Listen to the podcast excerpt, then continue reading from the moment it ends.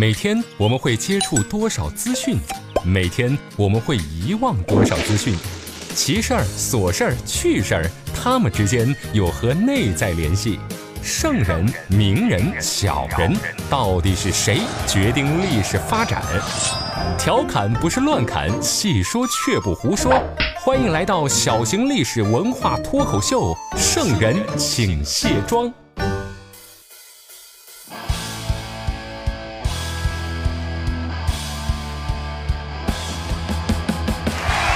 各位好，这里是长沙新闻广播，您现在收听到的是《圣人请卸妆》，我是刘佳。先来进入今天的飞科传书。新浪微博好友 Stuart 提问：嘉哥，经常在博物馆里看到石头做的枕头，那古人真的是枕石头睡觉吗？难道不觉得硌得慌？这万一晚上梦游，一头嘣撞在枕头上，可咋办呀？我记得当时我在博物馆看到那么高、那么硬的枕头的时候，也是默默的替古人心疼了一秒钟啊。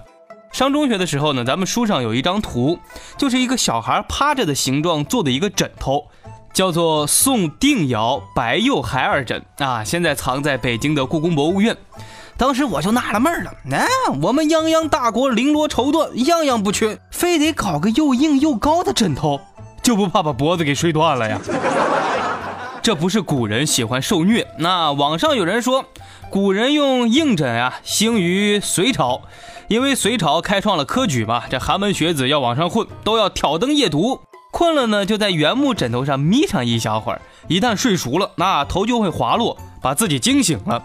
说真的，那每天晚上写稿子的时候，我也想过这个办法，可是刚睡着我就被惊醒，那我脑海里边那个小刘家就冒出来对我说，没事儿。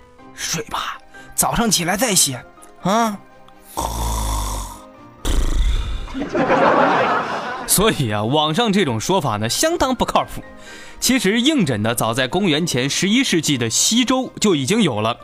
咱们从“枕”这个字儿的造字上面来看啊，你看，最早做枕头的材料很有可能大多数都是木头，木字旁嘛，《说文解字》也是这样解释的。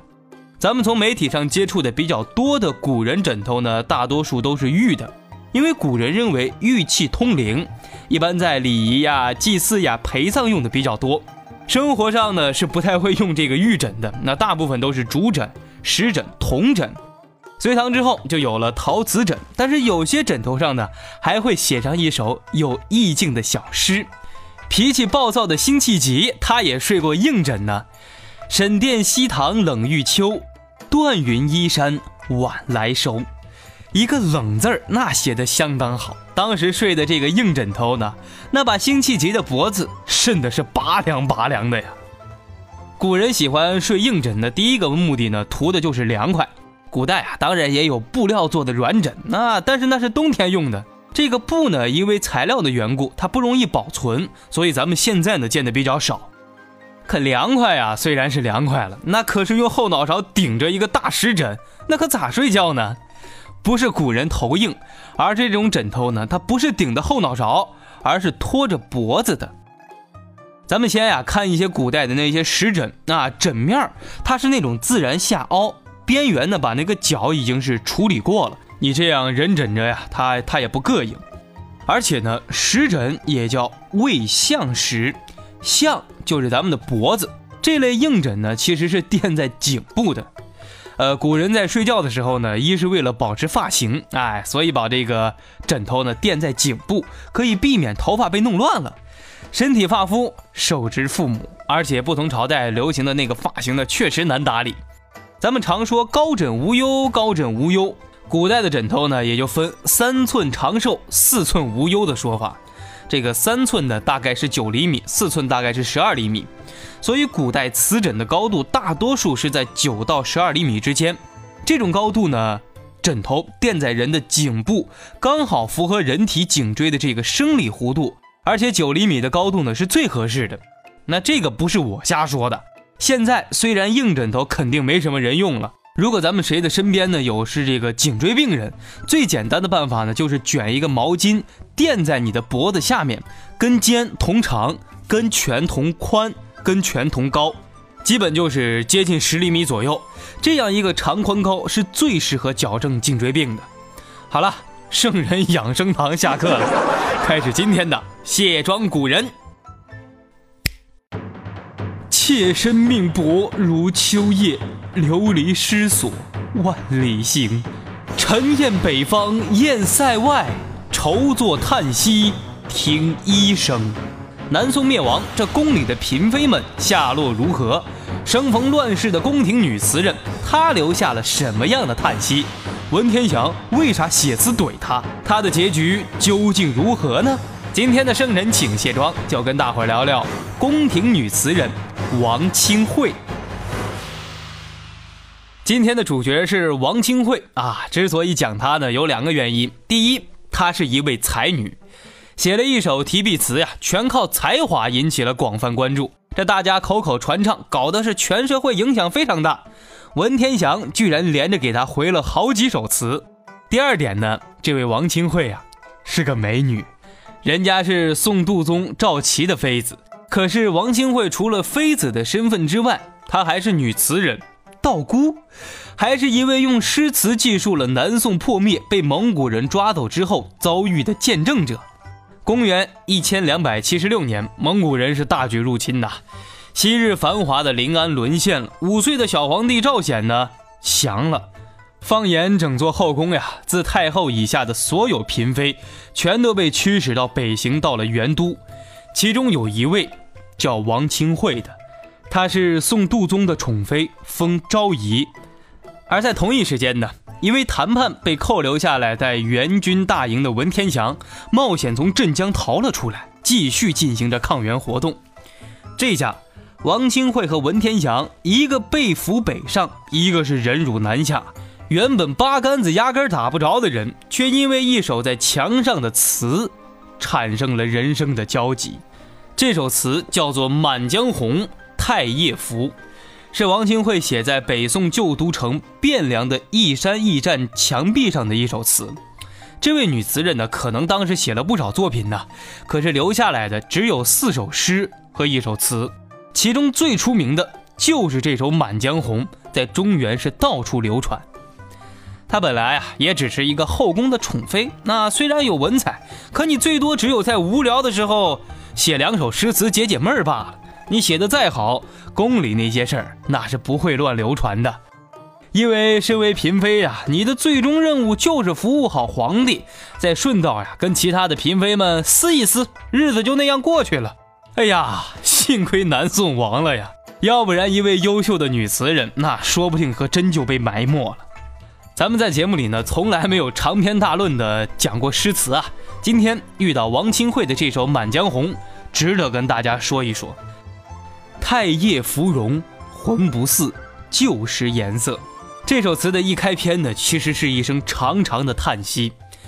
唉，皇宫里太液池中的荷花呀，原来是那么的娇艳无比，但是今时不同往日，已经失去了往日的颜色。其实这里呢，说的不是花，而是人。你荷花年年夏季盛开的时候，那就是一朵荷花呀，一点都没变。只不过是王清惠自己的身份变了，自己呢也早就没了往日的容颜。这词里边说的太液池指的是皇宫里边的池苑，唐汉两代的这个皇家宫苑里边呢都有太液池。据说唐玄宗时期，这杨贵妃不是经常在太液池里边洗澡吗？但后来啊，经过安史之乱之后，唐明皇再回到长安，一塘池水是没变。可是美人不见了，这唐明皇表示非常扎心。这会儿的王清惠呢，大难不死，拿自己跟皇宫里的荷花相比呢，还是非常符合她嫔妃的身份的。荷花嘛，出淤泥而不染，表明自己啊，立志要保存名节的志气。曾记得春风玉露，玉楼金阙，明波兰心飞后里，运潮连连君王侧。哎呦，这今天的环境呀，这么的凄清零落，不由得让他想起了以前各种欢乐的小日子。玉楼金阙，我是受宠的嫔妃，那一辈子享不尽的荣华富贵呀。春风玉露，用花享受着春风玉露来比喻自己呢得到皇上的恩宠。紧接着，明波兰心非厚里，晕潮连连君王侧。从写花过渡到写人，写自己在皇宫里呀过着那宠信的生活。连连呀，我那莲花般的小脸蛋呀，就躺在君王旁边儿然后呢，我跟着君王又躺在这装修奢华的宫殿里，那日子过得真叫一个滋润呐。可王清惠呢，越是把以前的日子写得美好，就越能反衬出今天是多委屈，多可悲呀。刚写完好日子，紧接着现实的苦难就是迎着脸过来。呼一声，皮鼓接天来，繁华歇。皮鼓呢是古代行军打仗里边击的鼓啊，在这里就指的是军事行动。前面跟皇上睡在这繁华的宫殿里边，以为好日子就可以永远这样过下去的时候，忽然一声，这皮鼓声是惊天动地，蒙古兵气势汹汹的来了。一下子把所有住在深宫里的妃子们是惊醒了，一切的繁华呢，也已经和他们说再见了。龙虎散，风云灭。因为南宋江山发生巨变，这身在宫中的王清惠呢，虽然是女流之辈，但是丝毫都按捺不住心中的亡国之恨。南宋朝廷已经崩了，那当时南宋的统治呢，也陷入了瘫痪状态。德佑元年，就是一二七五年的春天。蒙古大军先是攻克了军事重镇安庆和池州，直逼建康，长江防线崩盘了。南宋朝廷上下那是惊了呀，因为依靠长江防守算是南宋的最重要的一道防线了。这会儿呢，百官把目光齐刷刷的都指向了贾似道，希望这位蟋蟀宰相能够站出来。贾似道虽然是个奸臣，但是他写了一本《促织经》。是世界上第一本研究蟋蟀的书，可当时的贾似道呢，压根儿没心思玩蟋蟀。宋军出征，被蒙古军打败了，贾似道本人呢也被贬了。就在赴任途中，还没走到目的地呢，就被检押官郑虎臣给杀了。这当年的十一月二十号，常州失守，援军屠城。不久之后，平江也沦陷了。那这会儿的临安呢，那人人都跟热锅上的蚂蚁一样。翻过篇第二年的开春蒙古军呀就占领了南宋的都城临安，就是咱们今天的杭州啊。蒙古人也一把抓住了这个五岁的南宋小皇帝宋恭宗。二月初五，临安城里边举办了和平的受降仪式。这个和平呀，也要打个引号。赵喜正式退位了。虽然皇帝投降退位了，那大局已定，哎，可是严格意义上讲。南宋还没灭亡，因为赵启的哥哥赵氏和弟弟赵昺呢，被剩下的铁粉大臣们保护逃出了临安。一二七五年到一二七六年，也就是一年的时间，发生了这样的沧桑巨变。王清惠只写了一句：“龙虎散，风云变，君臣流散，大势已去呀。”粉底、眼霜、高光、隔离、腮红、睫毛、乳液、精华，女人有了这些会更加美丽；历史有了这些只会更加迷离。卸妆看历史，观点更清晰。这就是咱们的圣人，请卸妆。王清惠这样一位红粉佳人，诉说出心中的苦闷呢，一点都不比那些爱国词人差。千古恨，凭谁说？对山河百二，泪盈襟血。南宋的山河呢，已经破碎了，那剩下的所谓的宋人，只能是飘着了。这样的千古遗恨，我王清惠要找谁哭诉？山河百二呢？这四个字在《史记》的《高祖本纪》里边其实讲到过，指的是关中的险要。可是王清惠在这首《满江红》里边，指的是宋朝的江山。你躲在江南一带不思进取，这就是南宋朝廷犯下的一个大错。身居后宫的王清惠能有这样的见地，实属不易呀。这首词写到这里呢，感情上已经越来越往高峰上走了。接下来，驿站夜惊尘土梦，公车小辇关山月。他再次呢从个人的遭遇，再写到国家的命运，然后再写到自己目前的处境。驿站，那古代官办的交通站旅馆，王清惠写这首词的时候就住在这个地方。尘土梦说的是驿馆里边夜间做梦也是尘土飞扬的一派战乱景象。这两句说明呢，作者在途中飞扬的尘土比喻的就是战乱。原来那些金枝玉叶、天天泡在粉纸袋里的宫妃们呢，现在一个个是狼狈不堪、饥寒露宿啊。